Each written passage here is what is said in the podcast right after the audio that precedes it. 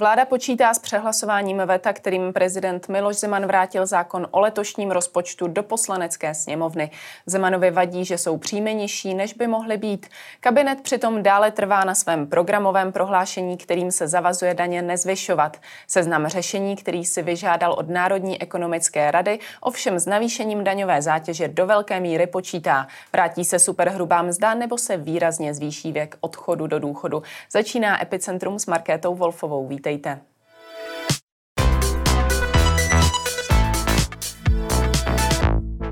Ve spojení jsme s Davidem Markem, hlavním ekonomem poradenské společnosti Deloitte a členem Národní ekonomické rady vlády. Dobrý den. Dobrý den.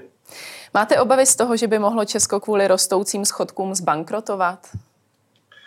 K tomu máme ještě velmi daleko, nicméně eh, jsme na, bohužel na nesprávné cestě a pokud bychom pokračovali s fiskální politikou tak, jak je nastavená, tak bychom došli na konci té cesty opravdu až k takovému okamžiku, že už by nám nemusel být nikdo ochoten půjčit. Jak daleko tento okamžik je, kdybychom šli stále stejnou cestou? A to je právě to, co nikdo neví, protože vývoj na finančních trzích není úplně lineární. V jednom okamžiku se zdá být všechno v pořádku a zítra může být všechno jinak. A stačí se podívat, co se dělo před několika týdny ve Velké Británii. Země s dlouhou tradicí tržní ekonomiky a finančních trhů a najednou, když tehdejší minister financí představil značně deficitní státní rozpočet a finanční trhy řekli ne, takhle ne, eh, tohle se nám nelíbí, na tohle nebudeme dále půjčovat. Eh, takže my nejsme v takové situaci, ale koledujeme si a budeme-li takto předkládat rok za rokem návrhy rozpočtu s takovými deficity, jak vidíme v posledních třech letech, pak bohužel i nám se může stát to, co se stalo v Velké Británii. Připomeňme si prezidentovo veto zákona o letošním rozpočtu z konce minulého týdne. Bylo za vás právě tohle správným tahem? No, to byl spíš trošku přehmat než správný tah, protože uh, ta daň, vlastně ta výjimka na uh, snížení daně z příjmu fyzických osob uh, byla naplánovaná už na letošní rok, takže pokud chtěl použít tento argument, pak by měl ještě rok počkat, ale to už bude nejspíše jiný prezident, nebo určitě bude jiný prezident. Nicméně Určité výhrady vůči rozpočtu má dnes prakticky každý ekonom a prezident je také ekonom, takže není divu, že se mu nelíbí, že současná vláda neplní to, k čemu se zavázala, tedy začít e, s nápravou e, veřejných financí. Za daných okolností považujete tedy e, jeho krok, tak jak ho třeba nazvala právě i šéfka sněmovny Markéta Pekarová Adamová za naschvál? Um Nevím, jestli použít termín na schvál, ehm, jak já jsem použil termín přehmat, ten mi přijde o něco eh, přesnější. Já se ptám proto, že za hlavní problém, který prezident uváděl, eh, je příjmová stránka rozpočtu. Ekonomická rada vlády samozřejmě také tu příjmovou stránku rozpočtu chce ve velkém navýšit, takže by se dalo očekávat, že možná budete zajedno. V čem tedy se přesně vaše kroky nebo vaše smýšlení liší? No v podstatě jde o to, že eh, ekonomové by neměli designovat tu fiskální konsolidaci, protože to je vrcholně politický krok. Nicméně můžou nabídnout eh, možnosti na obou dvou stranách rozpočtu, tedy na té příjmové a výdajové. Teď je ovšem na eh, politickém rozhodnutí ministra financí, respektive celé vlády, jak sestavit komplexní, ucelený návrh konsolidace veřejných financí tak, aby dával smysl. Protože ono nejde jenom vysypat karty na stůl, nerv jich vysypal 28 a teď tahat eh, náhodně jednu nebo druhou. Ono je potřeba tomu dát systém, protože jednotlivé kroky by mohly jít eh, proti sobě. A, ale, jak jsem řekl, to už není práce pro eh, odborníky, to je práce pro politiky. Když se vrátíme vysloveně právě k prezidentskému vetu, je to v polistopadové historii poprvé, co prezident vrací zákon o rozpočtu. Znamená to tedy, že je to vůbec taky ten nejhorší, který jsme za celou tu dobu měli? Nevím, jestli nejhorší. Nejhorší jsou poslední tři a těžko mezi nimi vybírat. To je jako vybírat mezi třemi vrahy v kriminále, který je lepší. Prostě všechny tři byly velmi špatně, ale co je horší, že i ty následující tři plánované jsou stejně špatně. Ten navrhovaný na příští rok, stejně tak jako výhled na roky 2024-2025 a to je ta největší chyba, že my nejenom, že jsme udělali chybu, ale my zatím nechceme ani napravit. Když se podíváme právě na ty návrhy Nervu, který z těch návrhů, jejich 28, je za vás ten vůbec nejzásadnější? Tak pokud se budeme bavit o zásadnosti z pohledu rozsahu změny pro státní rozpočet, pak jednoznačně jde o rušení superhrubé mzdy a výpadek 100, respektive 100 a více miliard korun na té příjmové straně. Já ne, neříkám nezbytně, že je to krok, který by se měl provést, to znamená ne úplně revertovat, to znamená vracet se k té superhrubé mzdě, ale prostě navýšit zdanění příjmu fyzických osob o těch 100 miliard. Nicméně pokud to nechceme udělat, pak je fér říci, kde jinde to budeme kompenzovat, ať již na výdajové straně nebo na příjmové straně jenom v zvýšení jiných forem daní.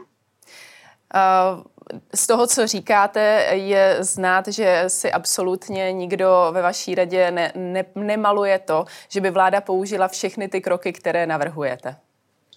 Jak už jsem říkal, ono nejde o to eh, použít eh, všechny nebo nahodile některé, ale teď jde o to eh, s těmi kartami začít hrát partii tak, abychom vyhráli. To znamená, pokud hrajete mariáž, tak nevynášíte karty náhodně. Už od prvního štychu, od, první, od prvního výhozu, abyste měla mít v hlavě strategii, jak tu celou hru hrát tak, abyste vyhrála. A to je teď na vládě. To znamená z těch karet, které byly navrženy na, v nervem, nebo i z návrhu, které může přinést vlastní aparát ministra financí, tak sestavit komplexní v daňovou a výdajovou reformu tak, aby to ekonomiku poškodilo co nejméně a zároveň co nejrychleji vrátilo veřejné finance na udržitelnou dráhu. Musíme to vnímat jako jakési meny, ze kterého bude vláda vybírat, uvedl k návrhům nervu premiér Petr Fiala.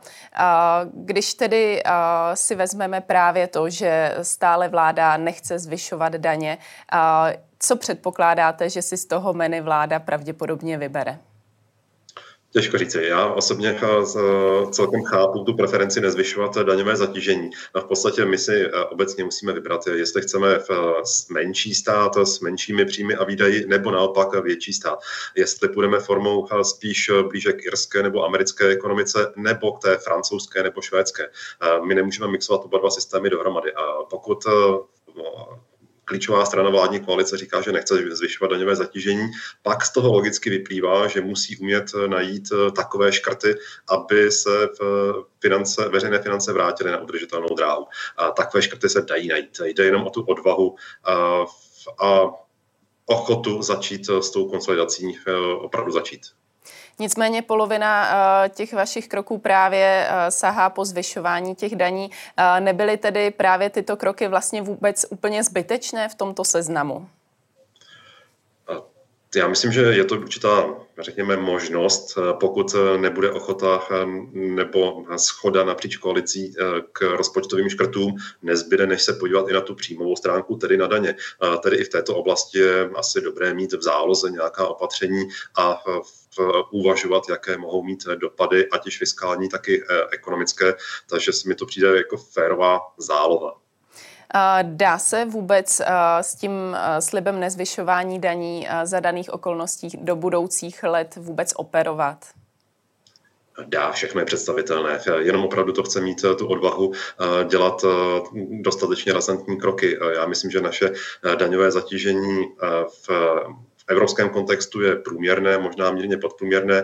V historickém kontextu, když se podíváme, jaká u nás byla složená daňová kvota, tak jsme vlastně na té jedné z nejvyšších úrovní. To znamená, nezvyšovat dále daně je celkem eh, rozumný závazek, ale teď opravdu jde o to eh, v, najít tu odvahu škrtat. Mnozí kritizují právě to nezvyšování daní jako jakousi populistickou rétoriku. Vy to tak tedy nevnímáte?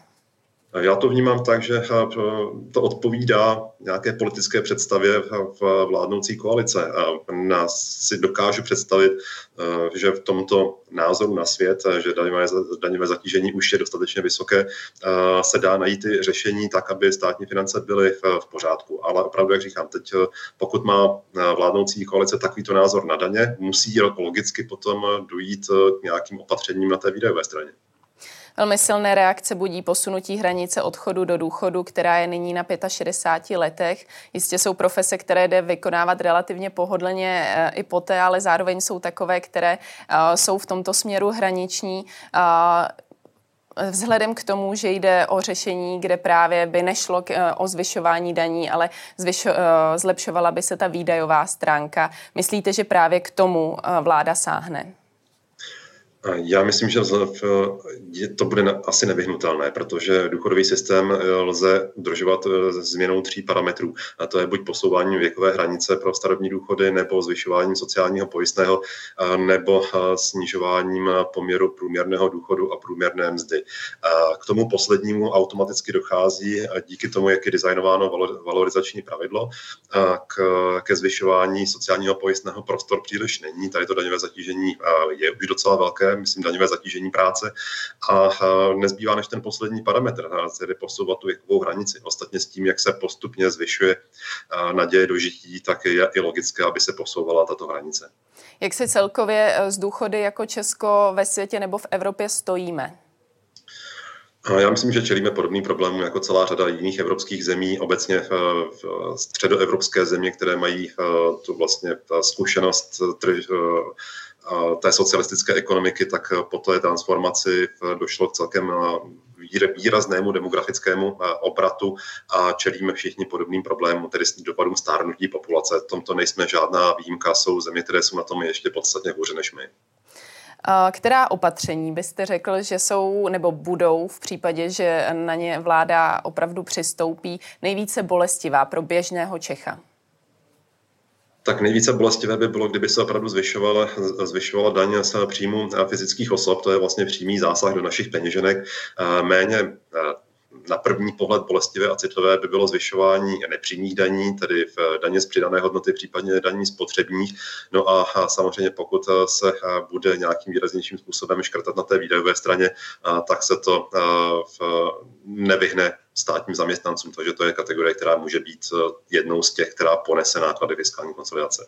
Kdybyste si měl vysloveně typnout, jakou část těch vašich opatření vláda skutečně využije, kolik z nich třeba předpokládáte, že na ně skutečně dojde?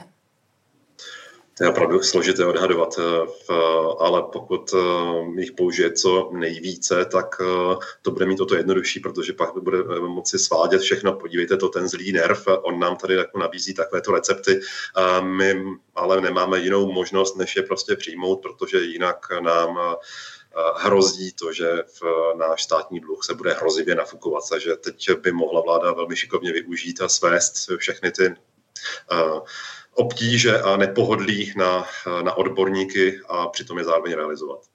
Pro příští rok vláda počítá se schodkem 295 miliard. Ekonomové se už nyní shodují na tom, že je nemožné, aby nepřekročil 300 miliard a to dokonce výrazně. Je šance, že by s těmito nepříznivými odhady ekonomů vláda zamíchala právě tím, že by přijala dostatek právě těch vašich opatření? Na příští rok už je asi pozdě, eh, protože pokud se teď začne zabývat eh, tím, jak měnit parametry státního rozpočtu, tak se bavíme o rozpočtu na rok 2024.